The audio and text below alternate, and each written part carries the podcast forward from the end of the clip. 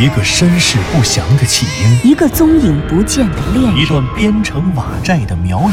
一场密室逃脱的好梦。身世就是一个密室，时间、宇宙也都是密室。既然逃出去了，就别再回来，再回来。请听长篇小说《望山没有南风向》第一百零五集。刘迪川在从缅甸秘密抓捕毒枭桑博后返程的归途中，在早已停航的无人国际水域班洪河缅甸一侧，意外捞到了一具新鲜的男尸。他只站在另外一艘快艇上，用手电照了照尸体的脸，便决定将男尸拉回梅园立案侦查。这在所有人看来都是件费力不讨好的荒唐事。费力是费力，不讨好也肯定是不讨好。可这原本就是刘迪川一贯的处事风格。不过要说到荒唐，那他可绝非是个荒唐的人。当刘迪川带着小霞再一次找回他们捞起浮尸的水域时，已经是下午四点钟了。刘迪川本想去水利部门借一台类似激光多普勒测速仪、超声波流量计这样的水流测速机器，可梅园县水利局的技术员甚至都没有听说过这些先进的仪器设备。没办法，他只能带着小霞在快艇船长的帮助下，人工计算河水的流速。他们用了各种标尺和鱼竿、鱼线和鱼漂，利用漂浮的鱼漂当作参照物，用了两个小时的时间才测出了一个相对准确的数值。刘迪川的计划是，有了河流的流速，加上尸检对死亡时间的判断，就可以计算出受害人被害的第一现场距离尸体发现地的距离。那么，逆流而上，在这个距离范围之内。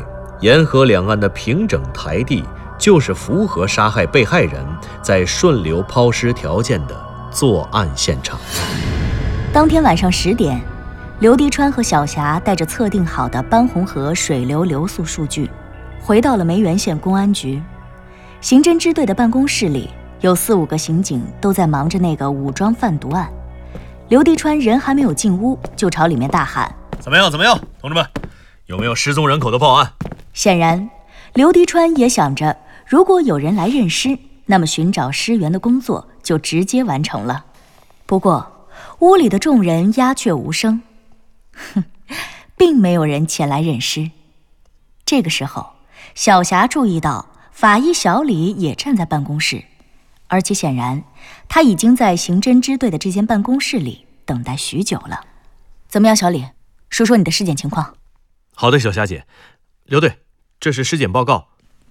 小李说着，递上了一份尸检报告。刘迪川瞟了一眼报告的抬头，然后一屁股便坐在了办公桌外侧的沙发上。他闭着眼睛点了点头，然后说道：“我不看了，你捡重点的说说。”好，死者为男性，年龄大约二十岁至二十二岁，尸体体表有十二处外伤，多是死后的搓擦伤。而且，体表外伤均不致命，判断多数应该是在河水中撞击暗礁所致。死亡原因是经口鼻吸入大量水分而引起窒息，最后导致死亡。什么？溺水？不是他杀吗？小霞听到窒息导致死亡的结论，不由一惊，而一旁坐在沙发上的刘迪川却依旧闭着双眼，就好像什么都没听到似的。不不。是他杀，小霞姐，是他杀。死者头后枕部有淤痕，双手腕部也有淤痕，双膝和胸部生前都被碎石一类的硬物刺破。判断死前是被人控制住，全身被重压在碎石上，双手被人攥住，然后凶手将被害人的头按压在水里，致使被害人吸入大量河水，窒息死亡。哦，原来是这样。看来还真是死在了河边一块平坦的台地上。你说什么，小霞姐？我什么也没说，你接着说。哦，对了，刘队让你查的那个手指甲里面的……哦，刘队，您让我查的死者左手中指内的那道红线，果然是血迹。血迹的血型是 A B 型，而死者的血型是 O 型，所以这道红线的血迹不属于死者。而且，在死者左手中指的指甲缝里，还发现了一些被剥离下来的皮肤组织。判断应该是死者死前被凶手在水里双手被控制时，左手反手抓挠凶手的手臂时，使凶手受伤所致的。嗯，死者抓的这一下还真够狠的，估计凶手受伤的抓痕不轻，这点对我们判断凶手身份应该是非常有利。那可不嘛，这是拼死一搏，当然是用尽全力抓了。看来我们只要用水流流速乘以死者的死亡时间。算出第一现场的大概方位，再去这个地方周围的村寨找手腕处有刚刚被抓伤痕迹的人就行了。哎，小李，死亡时间，死亡时间你还没说呢。死亡时间的话，根据前夜的我市山区的气温和斑红河的水温，我的综合判断是，死亡时间应该在昨天晚上的二十三点到今天凌晨一点之间。哎。你这死亡时间还能不能算得准确一点啊？我们得根据这个和水流的速度去确定嫌疑人住的村寨。你这我我这个确实没法再精确了。你想想，昨天夜里一直在下雨，尸体一直泡在水里，然后正好雨停了，又被你们捞上船晾着，等你们上岸了，太阳也出来了，这再一热。行行行行，小李别说了。小李其实是想说，尸体经历的温差和气候储存环境变化次数太多，给这次尸检判断死亡时间精确性造成了很大的干扰。可是，在小霞看来，她直观的想到的是尸体腐败程度。小霞毕竟是女孩，冲锋陷阵她一往无前，可要是说到尸体，特别是和腐败尸体打交道，她实在是有点力不从胃的犯恶心。小霞的表情让小李有点沾沾自喜。巾帼不让须眉的小霞也有不如自己的地方。小李一边笑一边继续说道：“哎，还有一个辅助性结论，很可能能够帮助你们更精确地判断死亡的第一现场。啊？什么？就是刘队走之前特意嘱咐我做的，找死者肺部的生物残留。哼，刘队如果不说，我还真没有这个意识。你要有这个意识。”他还是刘迪川吗？赶快说，发现什么了？啊，我在死者肺部发现了这个。小李说着，指了指办公桌上的显微镜里压着的载玻片。小霞一进门的时候还有点奇怪，办公桌上怎么还摆出了一个显微镜？原来是干这个用的。小霞从沙发上站了起来，她趴在显微镜前看了半天。那是一些绿颜色的一团团的物质，像是有叶绿素的植物的细胞，但是又不像是植物细胞。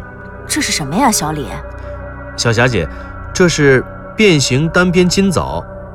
变变形什么金藻？变形单边金藻，属于单边金藻科单边金藻属，就是一种淡水藻类。哎，听不懂，听不懂。这到底能说明什么？这个，这能说明死者在死前吸入了大量的斑红河河水，而他死亡的这片水域里一定得有这种藻类的生长。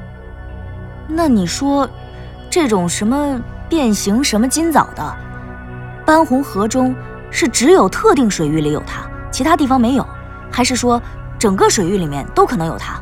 嗯，这个我就不好说了。我只是按照刘队的吩咐检出了这个东西，至于这个证据怎么用。小霞姐，那就是你们刑侦的事儿了，我这个当法医的就不懂了。小李吐了吐舌头，俏皮的一咧嘴：“哎呀，你这小子，一到关键时刻就指不上。”小霞说着，扭头看了看刘迪川，他忽然意识，这么半天都是他自己在和小李对话，而刘迪川一句话也没有问。于是小霞赶快问道：“哎，刘队，刘队，你还有什么要问的吗？”刘队，温暖的白炽灯照亮了梅园县公安局刑侦支队办公室里静谧的雨夜，雨又开始下了。这一次又不知道什么时候才能停下来。刘迪川已经三天三夜没有合眼了，这一夜他总算能睡个好觉了。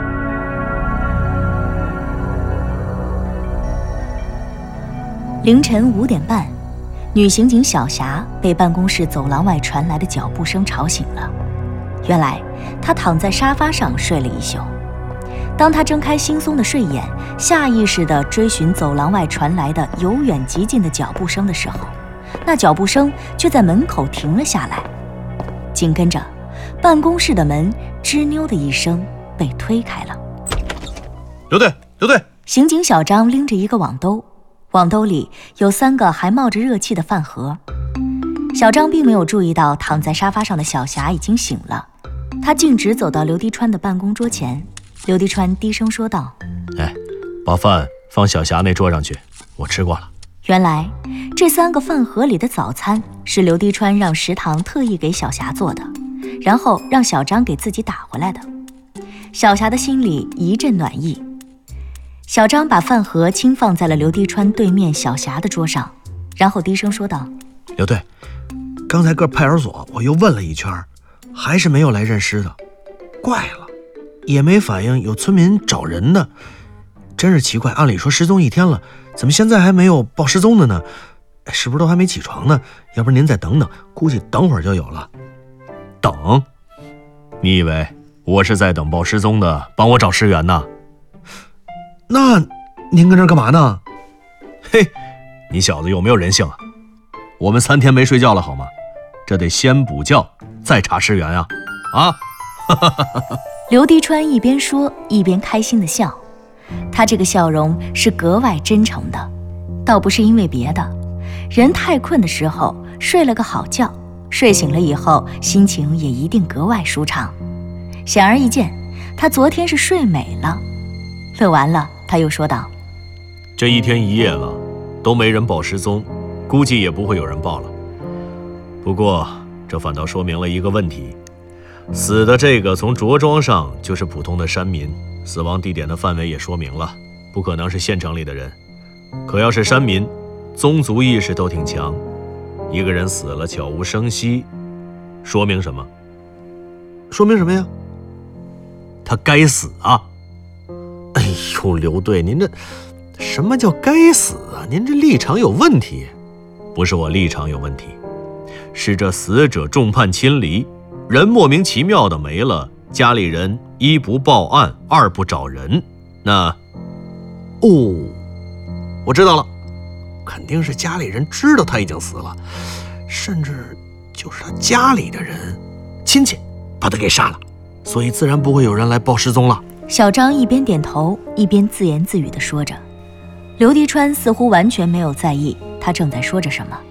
此时，他正对着自己桌上铺开的一张等高线地图看来看去，而这张地图正是半小时前小张送来的。刘迪川一边用铅笔在图上画圈圈，一边头也不抬地说道：“小霞，吃饭。”小霞被刘迪川的话吓了一跳。他正眯着眼睛一动不动地听着刘迪川和小张的对话呢。刘队，你你怎么知道我醒了？听见的。睡着的和醒着的呼吸频率和强度是不同的。天哪，太吓人了！您这都能听出来啊？哈哈，如果你睡觉不打呼噜，其实我听不出来。哦，对了，啊，这是一个秘密。刘迪川，你太可恶了，你！沉寂了不知道多少个晚上的刑侦支队办公室，终于在哄堂大笑中苏醒了。阴沉沉的天空悄悄地放晴了，不过天上的雨却下得更紧了。趁小霞吃饭的功夫，刘迪川把电话打到了盐帅乡派出所。刘迪川根据尸体的死亡时间和班洪河的水流速度，已经算出了被害人被杀害的第一现场。而这个第一现场无论如何都位于班洪河的上游，山高林密的盐帅乡。从水利部门要来的班洪河流域等高线图上可以看出，按照刘迪川之前的推算，符合作案条件的现场，也就是地势平缓、充满碎石的台地，一共只有两块，一块在北岸，一块在南岸。通过电话咨询盐帅乡派出所得知，南岸的那块台地附近没有很近的村寨，最近的一个村寨要走三四里山路才能到。村寨的名字叫大满海，而北岸的台地附近刚好就有个村寨叫蒙董村，距离台地就只有几百米。小霞一边狼吞虎咽地吃饭，一边听着刘滴川和盐帅乡派出所所长的电话。他刚放下电话，小霞一抹嘴就站了起来：“走，刘队，我认识懵懂村。谁跟你说要去懵懂村了？我们现在立刻去大满海。你，还有你。”刘迪川用手一指小霞和小张，然后又点了办公室里另外两个刑警：“立刻出发，带上枪。”哎，这么多人，还带枪？尸检已经很清楚了。这样一个壮劳力被生生溺死在河边，双膝被人压住，双手被人按住，头被压在水里溺死，凶手至少是三个人。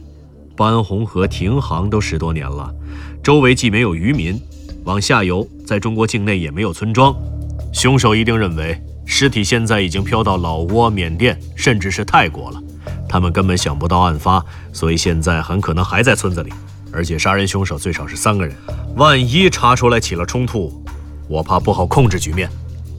刘迪川一边说，一边走在最前面。他的身边，另外四个得力干将也陆续跟了上来，紧跟着他身后。他说完这些话的时候，五个人已经风风火火地走下了楼，走到了公安局的院里，直奔警车而去。走，别用警车，开这两辆。刘迪川用手一指，公安局院里停着两辆没有公安标志的民用二幺二。然后把其中一辆车的车钥匙扔给了小张。小张，接着绕过盐水乡派出所，直奔去大满海，到村口五百米外停车，听我布置任务。是，放心吧，刘队。小张一把接过刘迪川扔过来的车钥匙，跟另外两位刑警上了车。他这时才发现，包括刘迪川在内，他们五个人都穿着便服。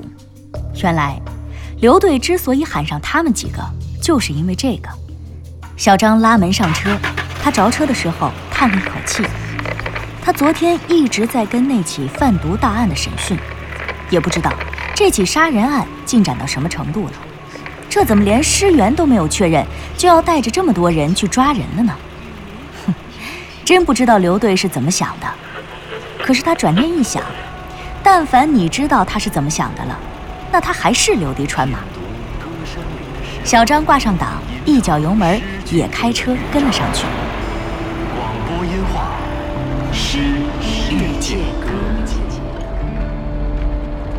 香烛书刊至，起晚且未工。性侵方秀日，犹待旧。小张带着另外两个人跟在后面，刘迪川则带着小霞在前面开。老吉普车的广播效果越听越糟，刘迪川本来试着调了调，结果都失败了，于是他索性关上了收音机。小霞，你好像有话要说吧？是有点问题想不通，想问问你。你什么时候这么懂礼貌了啊？说。问题有点多。说呀。这第一个问题。你干嘛嘱咐小张特意绕过盐帅乡派出所，直接去大满海啊？有必要对自己的同志都保密吗？再说，你刚才不是打电话给盐帅乡派出所的西奈所长了吗？他不是已经都知道了吗？西奈所长啊，对，我是给他打电话了，不过他什么都不知道。我没跟他说有这么一起案子，我是以这起贩毒案为理由问他的。啊，贩毒案？贩毒案还保密呢？你这快打住吧！贩毒案还保密？这么大的案子，老百姓都知道了，派出所会不知道？再说了，毒贩虽然还没全撂了，但人赃俱获，这案子早就板上钉钉，就差结案了，没什么可保密的。但这杀人抛尸案可不是，你想想，我还是那句话，一个人被杀了，村里没反应，亲戚不报案，这说明什么呢？这说明这犯罪是有群众基础的。这被杀的肯定是犯了众怒，否则能那么多人合谋杀他一个吗？你别忘了，大满海可是佤寨，这西奈所长自己也是佤族，而且他妻子的娘家可就在大满海。你是怕西奈所长会把咱们要抓人的消息透露给大满海的凶手，让凶手潜逃？嘿，你怎么这么不相信自己的同志呢？这怎么成我不相信自己的同志了？明明是你呀！我，我那是怕自己的同志难堪。一边是国法，一边是人情，你让他怎么选？他当然会选国法了，这个我知道。但你干嘛非让他知道呢？行行行，你有理。可是你不告诉新奈所长，你怎么查尸源啊？你不得让他查查这大马海是不是有个人长得跟死者一样？当然了，你自己上村里面去查也没什么不行。可既然还没去查，这尸源还没确认，你就带了这么多人过来抓人，这能抓吗？万一到了地方，尸源都没查着，我看你怎么办？那个时候，全国的数字化户籍信息查询系统还没有完整的建立起来，特别是在梅园这样的西南边陲、经济欠发达地区，想绕过乡镇派出所去比对死者的相貌特征，确认死者身份，几乎是不可能的。小霞怎么也想不通。刘迪川为什么在尚未确认尸源、没有确认死者身份的情况下，就带上了四个人，准备到村里去抓捕凶手？转眼之间，二幺二吉普车已经开出了巴掌大的小县城，朝着西南茫茫的深山驶去。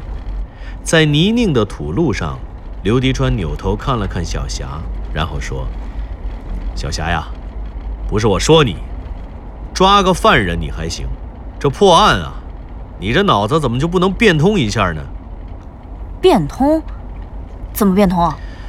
哎呀，我找不到尸源，我还找不到凶手吗？这村子不大，我问过，就百十户人家，我估计壮劳力顶多了四五十人，在这四五十人里找一个小臂有心伤的，让人挠开的皮开肉绽的，这难吗？